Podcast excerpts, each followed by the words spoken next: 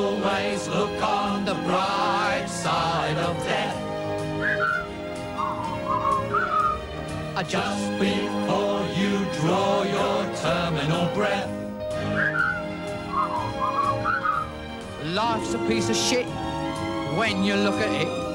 Life's a laugh and death's a joke, it's true. You'll see it's all a show. Keep 'em laughing as you go. Just Hello and welcome to the new pandemic special that we're bringing to you live from India and some other places across the world. Happy quarantine days, bitch. The thing is, you know, we're all in quarantine and we're all fucking bored out of our minds. So, you know, we decided to record this again. I'm back again, Pramod. I wasn't there for the past couple of episodes, I guess. Today we have with us uh, Shuli and uh, Bella, and we have uh, another guy. We have another two guys. One is Dilip, and another is what's his name? What's your name? Oh, Chundu. Right. Yeah, we have Chundu with us. Yeah. So the thing is that you know, I'm your host today, and we are basically going to be talking about the complete "we live in a society" moment that we have been living in for the past couple of weeks. You know, with the Thali Bhartan Godin and the entire candlelight drama we had today as of recording. So, you know, like it's a very, very uh, bad time to not be a Sanghi because if you're not a Sanghi, you're seeing other non Sanghis also taking part in this entire charade and you're thinking, what the fuck is happening with this country? This Joker comes on, um, you know, he just comes onto your television screens. He tells the entire country to do something, and like the fucking clowns that this country is, they actually do that. So, you know, we'll be taking opinions. We're going to be shit talking because there's not much to do other than that, I guess. And, you know, how about someone else talk for a change? Whoever wants to go ahead. Um, so I'll go ahead. Um, this is Chandu. Uh, so, dear audience, uh, we are not going to having your standard facts and logics material analysis episode. Now, something about the last episode was that we did not talk much about India because at that time the lockdown had not really started. Um, and a lot of developments have happened. We have some numbers across the world. We also have consequences of certain political decisions. However, um, what is very visible is that there has been what I would call a weaponization of nonsense, uh, a weaponization of very particular middle class kind of nonsense, uh, which is situated in this spectacle of the balcony, this uh, sort of I will come and you will see. Did you see say the doing. balcony? Yes, the spectacle of the balcony. I, Uh, did you say balcony? Like, what purpose? Bal, hai, bal, bal, as in for our Bengali audience, bal, kuni. Okay. I'm okay, is Shivli, what is the correct pronunciation? I'm sorry It's if I got balcony, it but I It's actually balcony. prefer balcony because that's exactly what the situation we find ourselves in. Yeah. Uh, okay, yes, the situation is very bal, but uh, like I want to talk about this whole spectacle thing that uh, the the supreme leader does this spectacle, and this spectacle washes away all facts and logics. The spectacle washes away all need Yeah. for facts and logics. you know, you know, you know, let's just put it out there, you know, for whatever clownery that our supreme leader has been doing, he's nowhere near as epic as Viktor Orban, who basically Good just point. declared himself God Emperor right now. He took the opportunity of this Well, lockdown to I don't, himself. I don't necessarily want to see this as a competition down to the bottom. You know, like which of the which of the No, crazy. the Hungarian Maybe just embrace, I- maybe just I have heard embrace it from my Hungarian friend.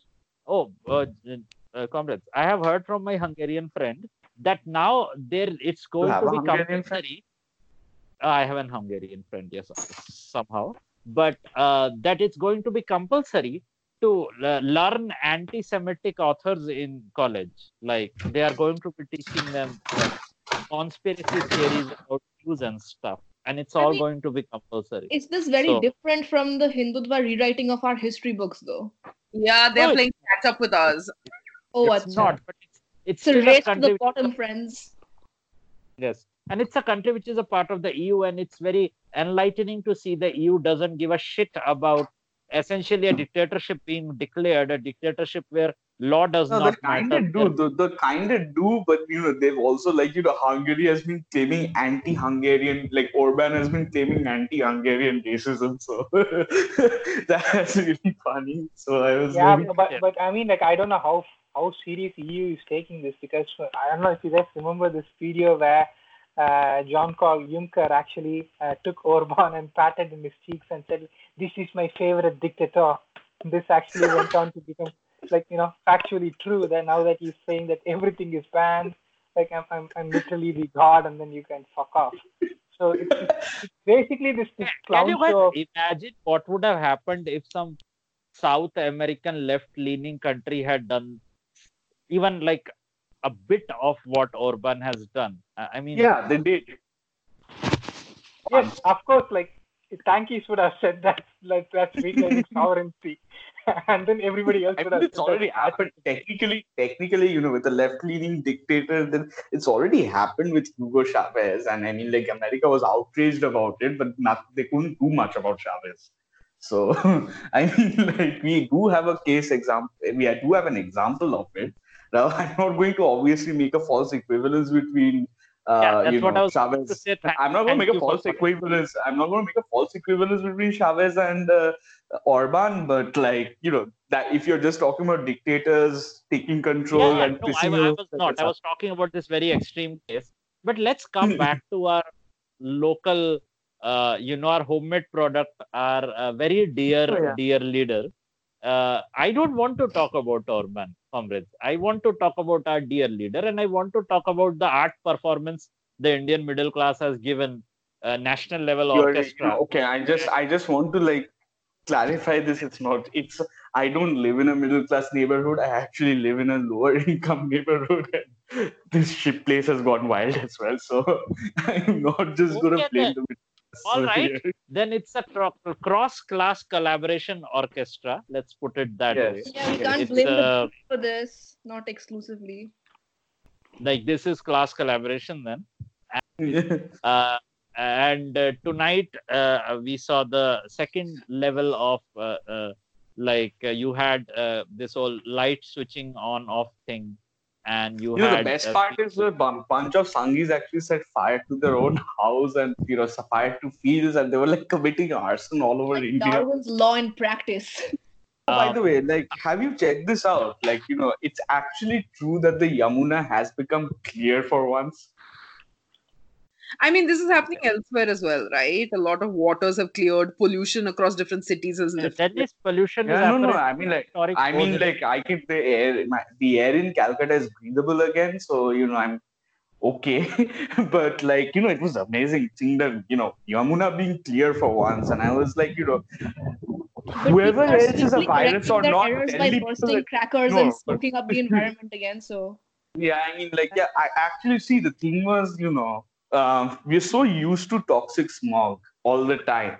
You know, it's like, you know, we can't function without it. So the thing was, you know, pure air was kind of poisoning us. So we decided to like have this event at 9 p.m. to tonight for nine minutes where we would, you know, restore some balance in Mother Nature so All as to make right the air world again. breathable again. Yeah, yeah, we have to make the air breathable again. But, for- but but there is a there, there- I think there is a better reason, comrade Pramod. I think the reason is is that Fuck you know there is kids. some mystical calculation in which uh, if you uh, bra- you know switch on and off electricity at exactly the correct time space coordinates when the stars are correctly aligned.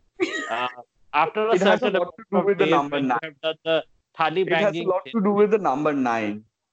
See, this As is people all have going to wake up Cthulhu from I- the city of R'lyeh where he always sleeps, and what is dead may never die, but uh, etc. etc. friends, if And you then, if you bang a thali exactly right and shout "Go Corona, Corona, go" in See, coordination. Corona It's is Karuna. a, It's firstly it's Karuna. Okay, go fine. Karuna, go. Yeah, I mean, like I'm pretty sure Karuna Nundy was like having like you know was getting really pumped up when she was doing that. See, guys, I'll put forward a thesis, okay, as to why this is happening. I but think man, over- before your thesis, my Cthulhu thesis, see, it is all the old ones. You are not getting this. There is a big plot to uh, get the old masters back from the Eldritch dominions so that, you know, us lousy humans will all go become gelatinous goo by this coronavirus thing. And then the real masters of this realm would rule.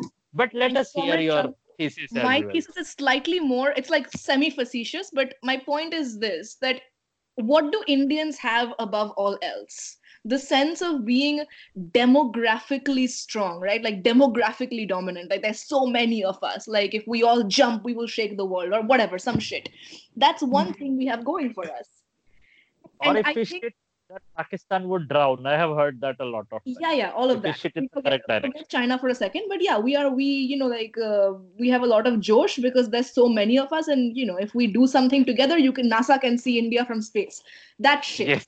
so um i think PM ji is effectively t- tapping into that kind of um you know like that i don't want to call it self-esteem but that kind of self-aggrandization and at the same time sort of giving us like the children that we are a like a kind of excuse to have a party.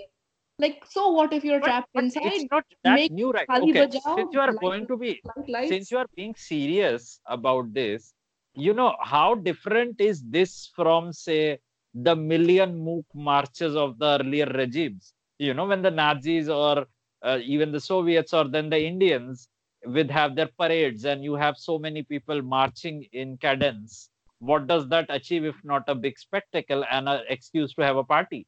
And It- like it's not different. that- it's very similar. And the Yeah, it reason is it's very different from say the caa protests which also required mass participation was those kind of like mass mobilizations are based on discontent whereas this mobilization is based on feeling good about yourself. Yeah it's triumphalism. It's like the million mook march. It's like ha- telling the world that look there are so many of us and if we coordinated we could i don't know create an orchestra Send, Uh, send positive vibes, man. Good Sorry, vibes. the part of the logic that I think is the appeal is, you know, community activity. I mean, think of it as, you know, like a flash mob or, um, you know, people spot the, the illusion of spontaneity, the illusion of togetherness, the illusion of coming together at a time when things are difficult. Um, there are different ways in which sort of even, you know, the modern capitalist movement has tried to profit off of this, right? and i think that this is is really that he's you know the the prime minister is really you know hinging on what um, middle class desires to look a certain way and be a certain way uh, to embody what a community seems like in their minds right a, a sort of uh, common the imagined community of the nation let's just say that um, i think he's he's uh, banking upon that right? And the fact that people desire to see a moment of solidarity of people coming together and so on because let's be honest the actual infrastructural realities are that it's not happening. So if you look at the actual data economic data socioeconomic data about how people are managing to survive the crisis there are some really bad horror stories coming out. So if you were to actually you know read news that is the news you know which has been reported from the ground which which carries um, details about what people are going through, the reality is profoundly depressing. So, in some ways, this is really a public relations strategy. It's a very classic PR strategy, actually. It's what all these companies do, which is the moment their reputation hinges on something bad it is you come forward and suddenly represent something that the so-called corporate you know community looks like um that that stands for you know coca-cola does this all the time right? The, the united Yeah. world or whatever it is. It's exactly that strategy. So what he's tried to do now is really just peddle a pr strategy to to the country as policy as action as you know as political action which is alarming that people are swallowing it but perhaps i think there is a, a- an undercurrent of desperation in why people do this shit um, and i think that's possibly driving it even though i cannot Yeah. explain Yeah. how You Yeah, know, I, I, also, I I should- no, also I this. also i should have like for one minute like I, uh, thing is that even with this situation that we are having with migrant workers etc like you actually have the modi government with a policy disaster on its hands and uh, this is something that they've realized and one of the things is that i expect you know as of recording i expect that the lockdown will be ex- uh, extended it has to be because we are now seeing mm, exponential growth. We've had like some experts coming out and saying that you know, oh, India's flattening the curve, etc. Uh, around five six days back, and then you know suddenly from that point, even in the very very limited testing that India has been doing so far, we've suddenly seen exponential growth in the number of cases. We've we've started seeing the number of deaths increase. As of today, it's crossed 100 and we're obviously not testing enough, etc. We're also mm-hmm. having news uh, coming in of states, etc., suppressing news of you know these cases and deaths. Uh, and uh, you know, along with that, we've had a complete shutdown. We know for a fact that this is going to cause a massive recession. It's going to happen worldwide anyway. But you know, even in a country as poor as India, is going to have devastating effects. I mean, like, I'm not saying that we shouldn't have had a lockdown, but the thing is that it, you know, it's going to have a massive economic impact. But the problem is, unlike certain, say, European countries or, say, Canada, there's very little in the way of assistance to, uh, you know, the you know to the poorest to the least well off that's come from the side of the government. And uh, that is going to create a lot of you know that was that is a policy disaster that's just you know that's just staring the government in its face. And the thing is that uh, this lockdown for it to be effective against this pandemic has to be extended for at least another month uh, if not more. Mm-hmm. and uh, you know once that happens it's going to be a lot of pain.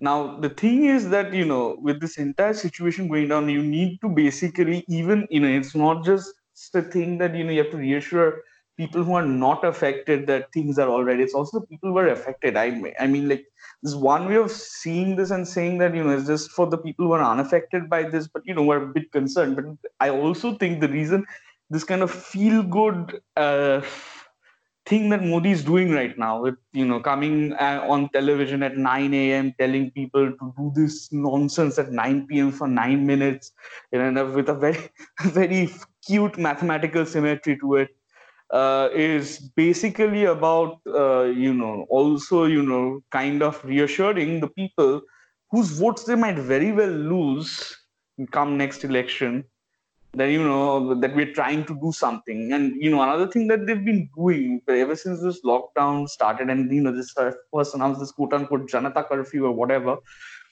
is that um, they're trying to put the onus of responsibility on individuals. We saw that with this entire thing with the Tablighi Jamaat as well. Like, you know, what they're saying is that essentially these are not policy failures. Uh, the government has not done anything wrong. What is happening is it's a few a few bad eggs. Obviously, with regards to the Tablighi Jamaat, it was uh, interspersed with very structural Islamophobia and you know the entire campaign was islamophobic with the media joining in once again but joining in a way that was exceptionally shameful this time around you know with even like uh, centrist media joining in the demonization of muslims very very openly right now uh, and you know it's all become with regards to the modi government strategy on all of this it's always it's, it continuously becomes about individual responsibility rather than what the state can yeah, do because the state has that's the flip yeah. side of group think triumphalism right like if we are yeah. united and undefeated un, you know in dom- and, and dominant then there has to be some individuals who are in the out group who we can make, make the scapegoat. It was northeasterners at first and the chinese and now it's like muslims so it's it, it, it it's going to continue that way. So i think dilip has something to say. I want to hear what he has to say. Yeah i mean like i just want to summarize or like think about what has actually happened because um, so first, they actually refused to impose a very important travel ban, and they lied about actually testing people or quarantining people coming from airports. And then the ICMR and uh, so far, even many state governments, especially the health ministry, has completely denied the existence of community transmission for a long, long time than uh, mm. you know they should have acceptably have. And we have denied uh, doing mass testing for a long time, which means that the hmm. numbers we are seeing are not the actual numbers. Uh, we are, I mean, like any any anybody who has been reading newspapers and can tell that. In fact, in Italy, where they are actually religiously reporting numbers, one of the important articles came in which they said, like, you know, the death is almost four times less the reported death is almost four times less than the act, what the actual deaths are. So imagine the scenario which is happening in Italy and Spain, where you know Mhm. police and army are going inside the homes and actually pulling out the corpses of old and dead people, where they are not actually testing those old people for COVID. But if you see uh, the database in, in terms of uh, uh, you know in a particular constituency or municipality, you say you see that the normal weekly death is four times more than what uh, actually happens in a normal scenario. So even in countries where the reporting and the num uh, the calculations are meticulous, you still see that the deaths are almost four times over. So having all this mind uh, in this, uh, this in mind, and actually the recession coming and, and the really the huge economic uh, uh, you know the disadvantage that's going to come in the next few months, as well as the the struggle of migrant workers and all these that the uh, the uh, unconscionable lockdown has put down on the people. With all these in mind, still the spectacle was a success. And I don't want to put it down to you know it's just a couple of middle middle class people who are clapping or just Sanghis going uh, you know bonkers. Of course they are going bonkers. Of course the middle class is enjoying this spectacle and taking part in. But I think it cuts class and uh, caste boundaries in ways that it's deeply uncomfortable for the left to actually sorry, I have friends in both the Pathfinder area as well as um, the uh, Batla House area in Delhi. And, you know, the thing is, even they, and the, the- these are mostly Muslim dominated areas, even there, we've, you know, apparently people were just like saying that everyone's also bursting crackers and whatnot at night, which is, which was shocking to a lot of people. That this has also happened. Like, you know, there were certain Muslim dominated areas where you're suddenly seeing fair, you know, a very festive atmosphere, you know, suddenly erupted. Uh, it did not happen. Interestingly, it did not happen on the quote unquote day of the Janata curfew, but it happened tonight for some reason. Um, and the thing is that uh, you know all of this put together, you know, it, it's it's very very disturbing that you know ultimately these policy failures, you know, they are they are being individualized and they are being seen as something and you know we are having this entire feel good feeling at this point and if you see the videos that are coming out you're seeing people actually coming out on the streets you know celebrating and whatnot when you're actually supposed to be practicing social distancing you're supposed to be practicing isolation at this point of time and uh, you know people are violating most of Uh, so Yeah. one, I think optimistic way of looking at it is what people are saying is that this is just a way of Modi has of distracting people from the government failures. I don't think it's really that innocent.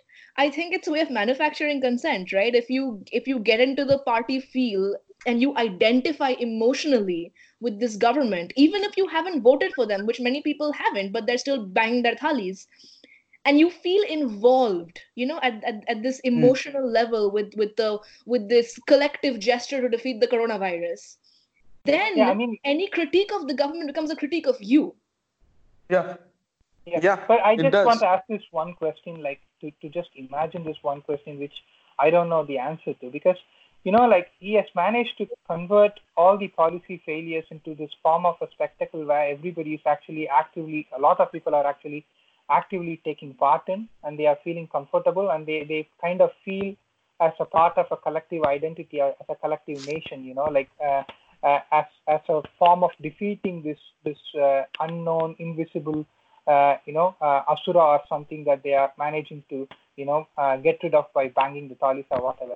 So the, the, the, the, government and the Sangh is actually able to imagine this uh, sort of spectacle. And I'm just wondering, like, just to, you know, uh, boost up uh, whatever morale or whatever.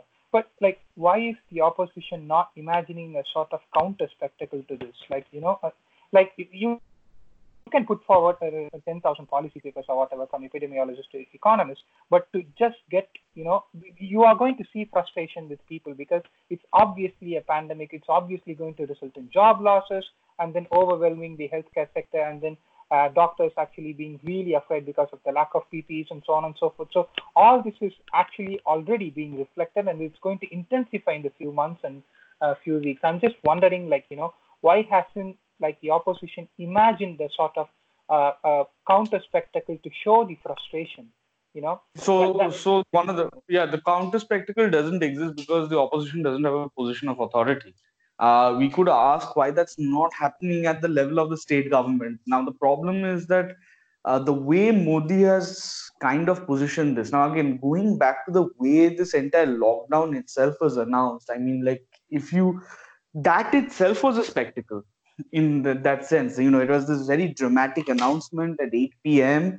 And, you know, where again, this is, you know, it, and, and it, it's very important sometimes to actually pay attention to what he's saying and the way he presented it you know you can have criticisms of it, the criticisms of the way it was implemented etc but again it comes back to what Shivli was saying right he makes it about everyone and in the sense that you know if you are criticizing it you are also criticizing uh, you know yourself. You're criticizing your neighbors. You're criticizing your family etc and makes this problem a very indie problem you know of you just being sort of a spoil sport at a grand level.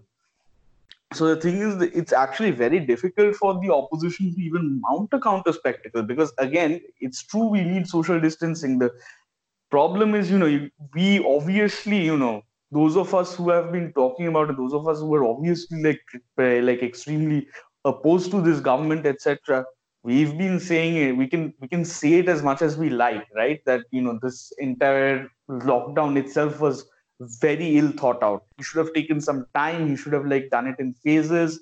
Uh, state governments were already doing it, and you know there should have been better coordination. Um, there were areas in which you know it seems like you know the central government has actually overstepped its authority because they use the Disaster Management Act to basically declare this and completely overridden the authority of state governments, which probably is unconstitutional, etc. But then they don't actually care And the way it's been presented is that if you oppose any of it, if you're criticizing any of it, you are actually, you know, you you want to see this fail. And that's very dangerous, right? You're now right now confronted with the pandemic, and then you are basically, if you're being critical of it, it's it's it's like now you're not even on the side of Pakistan or urban Naxals or any or jihadists or anything of that sort. You're on the side of a fucking virus. Comrade it's, Corona. Like, yeah. Uh, but like, can I also you know. Like, then you just can only. Sorry, I was just going to say, Dilip, and answer to your question, I think part of the problem is that the, the the official narrative is one of a sort of universal universal sense of community. So, for a partisan effort to say no, we we reject what the government is suggesting, and here is our countermeasure which is uh, uh, uh, uh, still an expression of solidarity, still an ex- uh, expression of, say, mutual support systems and whatnot. Um, it's it's incredibly hard because at this point, you know, you look foolish for trying to stress a partisan difference when it is clear that the crisis requires a sort of, you know, universal non-partisan intervention, right? And I think in India, it's all of this stuff anyway gets politicized in ways that are very ugly. But there is a certain way in which the BJP is now mobilized this narrative of let's not politicize this. Comrade dilip has asked a question and i think it's it's like important to like not also like uh, you know not also capitulate to the inevitability of the universalism the bjp has created. I think because everything is not going to work anyway you may as well look at like very small things. And one of the small things i have noticed is that there are two groups of people who are quite pissed off and who are not buying into the sort of the universalist narrative. And from very different reasons by the way. One is of course the doctor community. There is a lot of anger there. Uh, anger because these people are being overworked anger because they at a very material very direct level know what is going on and that a lot of things are fucked up. Um, th- there has been a lot of bad shit happening with doctors and there there is genuine anger there across state lines and across a lot of things. Like and also you have to remember that for a while the doctor community has been sort of organizing as a community. Like remember the long time back we did this episode on the medical strike and from my conversations with certain doctors it's almost as if that you know that the that the pandemic has sort of pitted the doctors as a sort of a not a, not exactly a class but like like we are doctors and we know shit and thing. And so there is an urgent uh, sort of uh, feeling of both betrayal from the state and sort of urgency against the pandemic which which we are seeing there. There is another class of people which is very interestingly not falling for the uh, sort of universalist feel good thing which which is a class of people i talk to a lot and which is this sort of strangely enough a class of people not a class of people a group of people a mass of people which has generally been supportive of the government which is this uh, middle class technocratic engineer sort of people like young people who think that they operate via reason and that they are above quote unquote politics etc and there is this feeling of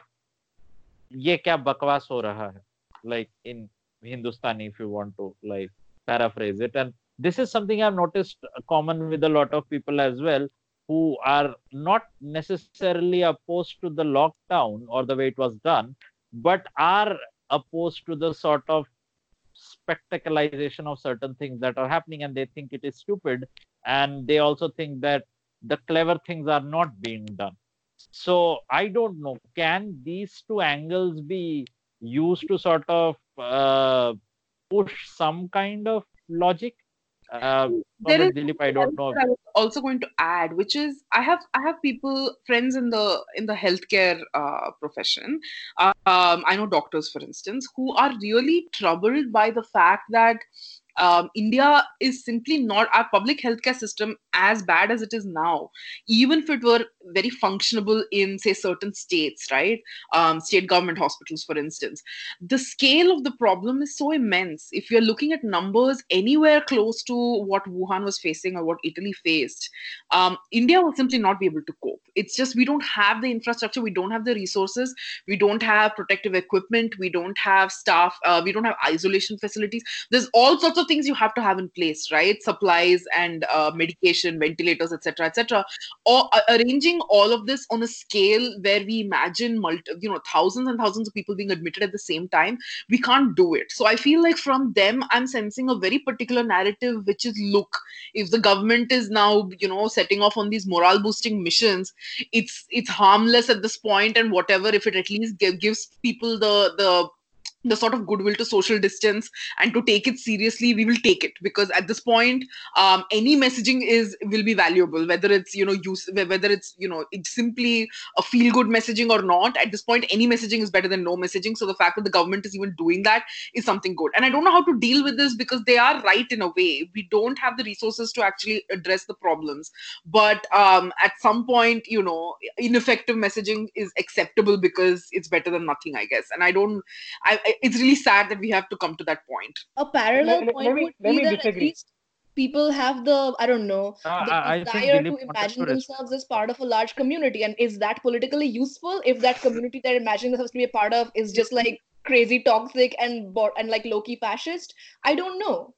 Yeah. Um, No, but like another thing I just want to say about the medical community, I think okay, about the medical community, I you know, just as there are people within the medical community who have been consistently opposed to this, we also have to talk about, you know, a, a very, very prominent section of the medical community who may not be necessarily on the ground fight I mean like actively involved with managing cases who have consistently been justifying, for instance, Mhm. India's lack of testing or uh, India's very pathetic response to any of this.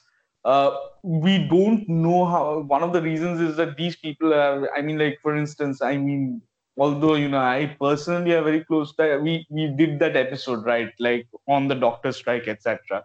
You know, so I it should be clear that I don't have anything against the medical community in India, but uh, the thing is, I've seen this very uh, that I've seen this that, that you know a lot of higher ups, a lot of uh, in within the medical community for a very long time have also sort of like been responsible in selling the government's line for a while that everything has been all right when it was very clear that it was not. And as we pointed out they were also rather complicit in saying that you know because the icmr essentially is, is them as well. Uh, they've been complicit in saying that you know community transmission wasn't happening when it was and when it's been obvious to anyone who's been looking at the numbers, at, uh, even the limited amount of testing that's happening, uh, they've also been like uh, saying you, we've had very responsible members of the medical community coming and writing op-eds and saying that you know maybe we shouldn't we, we maybe shouldn't be doing much about it anyway because you know all of this is within the margin of error and whatnot of the number of deaths that happen in India as a result of normal, you know, like the fact that India is a poor country and people die, eh, you know, of these causes anyway. So we've had this kind of thing that's been happening. I've seen that there has been certain medical professionals who've been going on television and saying things like, you know, I believe in, you know, we should adopt a strategy of building herd immunity, etc. Uh, so I think that also has to be mentioned that you know there have been and and the interesting thing is when these people most of them also changed their tune the moment the government did which is also important to take note of. And uh, these people you know we are talking about the medical community who is fighting these battles on the ground. And yes you know in respect to them but there are also these members of the medical community who you know people who are taken as voices of authority who have been coming on all these shows etc who've been saying that you know India will be it's not going to be a big deal in India because of the climate and whatnot. Although you know we have no reason right now, there's no reason to believe in this anymore because we've been seeing cases exploding in places like Florida in the United States, which has a very similar climate to that of many parts of India. We've been seeing explosions of cases in Indonesia. Uh, Indonesia is, uh, in fact, now one of the worst hit countries in all of Asia. And uh, so you know we have we also have to be pointing this out that you know there's institutional the the complicitness of, within this is uh, very very institutional and it is also something that you know all from everyone from the medical community to a group of think tanks policymakers etc who are supposed to be neutral who are supposed to offer neutral advice at this point of time have been sort of like fucking up on. Yeah i was just wondering like you know I actually disagree because maybe it ha- it happens. Uh, it so happens that the spectacle continues even when we are going to have you know uh, devastation and destruction in uh, if if the virus actually exponentially explodes. If it doesn't, that's a different story. We are all really happy for that. But if it actually explodes, there is going to be a lot of real discontent. You know, there are there is going to be multiple dimensions of discontent, and if you build upon, uh, you know, the the kind of discontent that we have now, even though it isn't actually universal, even though it's not getting reflected in uh, with a lot of people. But if you start building upon the discontent now, and it, it is going to slowly gain traction, and that's how the opposition can actually tilt, uh, you know, this wave from uh, what uh, Modi has actually managed. Because I, I, I really believe that even if the virus doesn't explode, even if you don't have any kind of you know exponential uh, exploding of this uh, transmission, it's going to be a, still a huge economic shock, right? And then there is still going to be a lot of uh, lot of places where the, the healthcare system is going to be overwhelmed. So it's still possible that at least if the opposition tries to imagine, it can be in multiple ways. It doesn't need to be a spectacle. It can be a spectacle, or the state governments actually, you know, uh, clubbing together, unifying across the even party lines, and then just putting pressure on the center on their non-response on and, and how limited the package is. And actually, you have to also mention that how they actually cleverly uh, this huge package where they actually only offer almost only 1 lakh crore, where they have announced 1.7 lakh crore, where they managed to put in all the other things that they offered before into this relief package very cleverly. So it's still possible, I believe, uh, the response from the opposition. I'm pretty certain that the opposition leadership does not listen to our podcast. Had they done, they could have all not done the wrong things and done the right things and we would have had a communist revolution by this point. It's all their fault for not listening to us. If our audience could please make these damn fools listen to us. But Perhaps. has, a, has, like, in all seriousness, a pretty important point that you cannot surrender the, yeah, I also narrative you can't surrender. I don't agree with Comrade Pramod. It's just that things are no, pretty but bad. I'm trying to synthesize both their points. I mean, on one hand, yes, you can't surrender, like you can't forfeit the narrative of unity to the BJP. But the BJP is not just giving us unity, they're giving us unity on the basis of a very lower common denominator kind of identity, right? Which is like, to put it bluntly, like normie middle class Hindu identity. It's not unity for everyone. Whereas the opposition, when they try to put forward unity, it is a coalitional unity. It's just much harder to get that kind of unity together besides it not being based on feel good feels and based more on like aggrievement and resentment and just like uh, you know like a sense of outrage justice. Even if you look at the other countries, one thing that has happened is that uh, if you're looking at opinion polls regarding whom people in America trust This is true. uh, yeah. to to lead them out of this crisis, it's actually Joe Biden. It's not Bernie Sanders. yeah i'm telling you people just flock to the lowest common denominator of some kind of comforting unity and for biden that message is that we have to defeat trump it's a very normie message and it's the one thing everybody can sort of get on board with and that's it Yeah.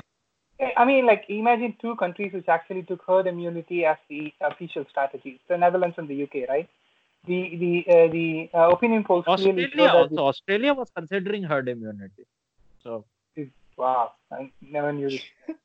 Okay. Yeah. Like the UK and, and the Netherlands actually considered and implemented uh, the herd immunity for some time, at least before they both, uh, you know, reversed their positions. And even in the time where they considered herd immunity and the, uh, you know, the fall off of what has happened due to the fact that they considered it, the, the opinion polls clearly show that the um, acceptance for both uh, Mark Rutte as well as Boris Johnson has skyrocketed. You know, it's almost like for for Rutte, it's it's from 40 to almost 60 percentage of uh, acceptance, Yeah. and I don't know Boris Johnson is it's also increasing. So Yeah. maybe I you can argue for like there is it's very difficult for the vultures to argue for uh, privatized uh, healthcare now, but uh, but it's not that the the uh, acceptance rate for these uh, leaders who are handling it very badly is decreasing. But just before in you fact go, trump's right, approval rate is growing so yeah, I just Yeah, want to add one point. You know, I just I'm very concerned about Well, one thing guys, that happened. like, in India. I mean, today's episode was not going to be about solutions anyway. I'm fine with accepting that we are fucked. Like, yeah my my, I my really- hot take on this is that in times of crisis we're all scared little bitches and we, and we need like a strong comforting daddy that's what's happening Another thing is that you know, in spite of what Boris Johnson had done initially, the thing is, you know, they quickly backtracked and they also started announcing very generous, you know, packages, etc., relief packages, etc., which also like you know bolstered their support. And I mean, like, you know, it's it's kind of funny because the Labour uh, leadership election happened today, and the deputy who was elected, she is diagnosed with corona. She's like sitting at home. The deputy, the vice president of Labour right now, she's she has corona. So it's like it's not a. I mean, like Boris Johnson also has corona, but then Boris Johnson is coming on television and saying, you know, I'm fine, etc. I'm still going to lead you from Skype and whatnot.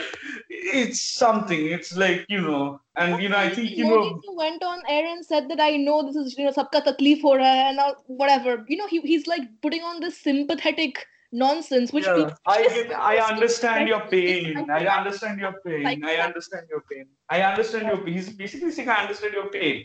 The thing is that, you know, Donald Trump level of incompetence is like something very rare. I mean, you know, Donald Trump is the one leader of any any one major world leader who has consistently flip flopped, who has shown no capability of leadership whatsoever in this crisis. Yeah, I, I think you know, Bolsonaro 2020 Bolsonaro has the same. Yeah, I would say Bolsonaro is almost the same. Yeah. Yeah, uh, Bolsonaro. Yeah, you're right. Bolsonaro and Trump. But apart from them, there has been no other leader who has actually, you know, even if they're not handling the crisis well, we, you know, most countries aren't handling this crisis well. Uh, they've at least put on a face that they can handle it. But Trump has been magnificently incompetent at doing that. I mean, like if he had put up that kind of face, if he had shown a bit of confidence, I do.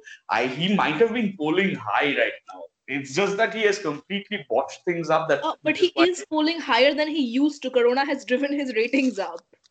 Oh well. But that's oh well. PMC are like, incompetent. guys, Not I like really Trump is going think you are overthinking this at this point, and we have completely missed the agenda for today's episode. there was no to shit- agenda. Not to have an agenda. Yeah, the agenda was not to have an agenda, but you sound as if you have like intelligent points, but you actually don't. You are just like, Yeah. This is No, our wait. Basically, we're spitballing in creative ways, and like you know, some of us. I the only thing that I'm very scared of what's happening in India is that uh, there are a lot of things to be scared of, but one of the things is that there is sort of gag order with to journalists, right? So Yeah. like I'm kind of afraid if they're going to fudge numbers, it's going to play a huge role. How No, no, the, the, the fudge- number the number fudging has already started. Like we know for a fact that West Bengal is doing it. Tamil Nadu was doing it a few days back, but then you know that entire Tablighi case suddenly uh, suddenly blew up the numbers. And you know, I mean, like someone, some people on Twitter were, were actually medicos actually did report on that from Tamil Nadu, if I remember correctly. That there was like Yeah. a week a, week back, they were basically just lying about cases. They were they were not even testing people who had died from symptoms who, which were very similar to COVID nineteen. They were not testing people exhibiting symptoms, etc. Um, and the second thing is like West Bengal, we know for the past three days uh, has been, you know, it's it stayed at a constant 53 cases in West Bengal, which is not true. And the death number of deaths has gone from six to three to again to six, and it's like all very confusing.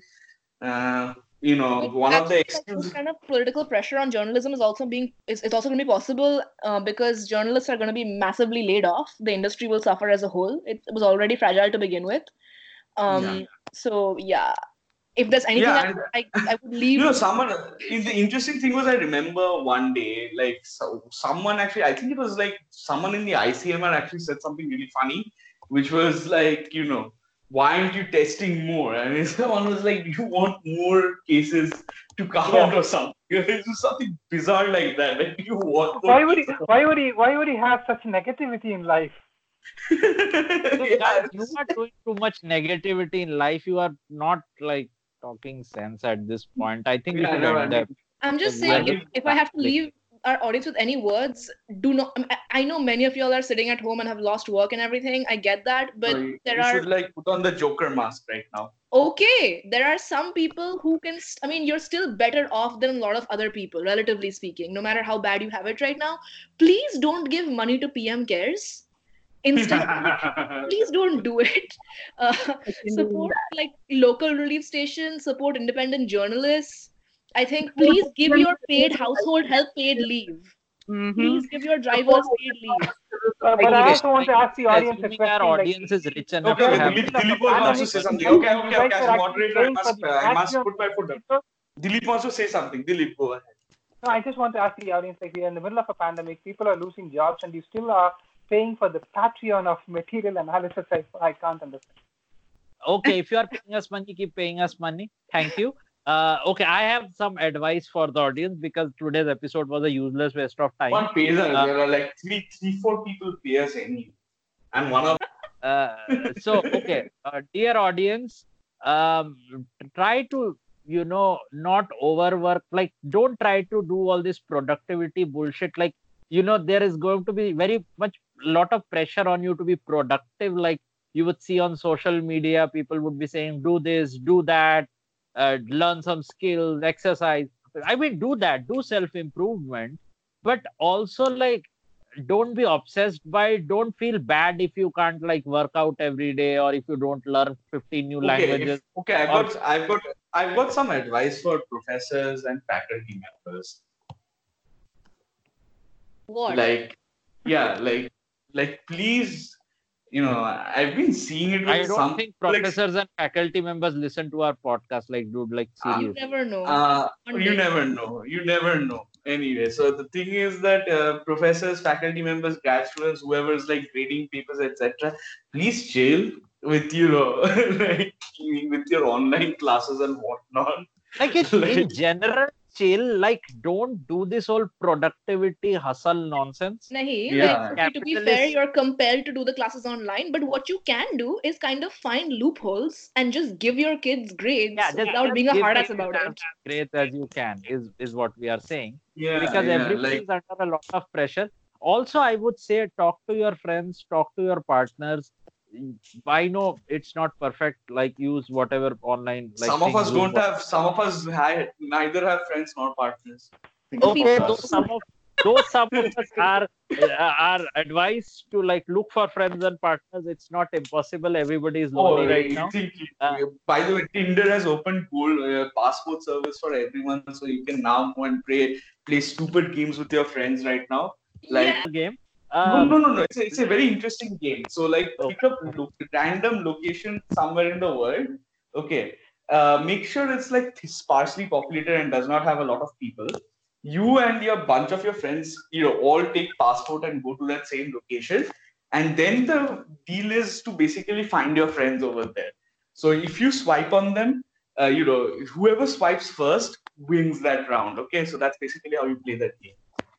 So, So now uh, all our On this So riveting has been spending quarantine. Advice. it's like Uh, where's okay, here- Waldo worldwide? okay okay dear audience uh, the uh, like i was saying try to chill there are a lot of like if you want we at the podcast would help you by giving you uh, book lists of novels which you might not have read and music Wait, recommendations novels? uh, uh, whatever uh, you might want in terms of entertainment we Okay, so would- Deutsche Grammophon is actually doing some live concerts right now. So from like excellent pianists and you know etc. who are all playing recording from home, you can actually go and you know watch them live on the YouTube channel. So that might be a thing you might be interested in. Certain jazz musicians are also doing the same. Blue Note Records, etc. You can check that out. Classic FM, etc. You can check those channels out. All this is very nice, but I insist that you assholes who listen to our podcast pester your parents, pester your family members, whoever's hi- whoever hires servants around you. And I know there must be some. Could be you yourself, by the way. Could be you yourself. I don't know. Give those people paid leave. They are worse off than you are. It's hitting them in ways you cannot imagine. and political parties which are taking food for working class neighborhoods. Mm-hmm. CPIML was doing something like that. Uh, there are a lot of organizations which are still doing it. Please donate Oh, to them. also money. also also also sanitary napkins uh basically you know sorry unfortunately sanitary napkins have been uh, classified as a non non-essential product and production has stopped so you know if you have spares etc please like distribute them amongst your people you know might be in need etc uh, I know the SFI and the DYFI in Bengal are actually running a sanitary napkin distribution program right now. Uh, I know for a fact that certain shops are really out of sanitary napkins, and well, if you have a surplus, etc., consider donating. So I think on this we should Guys, end our Boris Johnson is actually admitted to hospital. Yeah. good, good. Uh, that is a good note to end today's Yes, on. very happy. Have you note. considered? Have you considered that the next in line is Rishi Sunak? That you just I said, don't yay. care. I, I literally don't care at this point. Okay. yeah, Uh, dear Fine, fine. Uh, have a have a good time or try to. also also hard try finding all the endangered species which you can find on the road like make a collection of them Yeah, please Um, take pictures, tag our podcast. If you hmm. see unicorns roaming around in Tamil Nadu, please like please let us know. yeah yeah yeah. We're, we're all interested in seeing pictures of those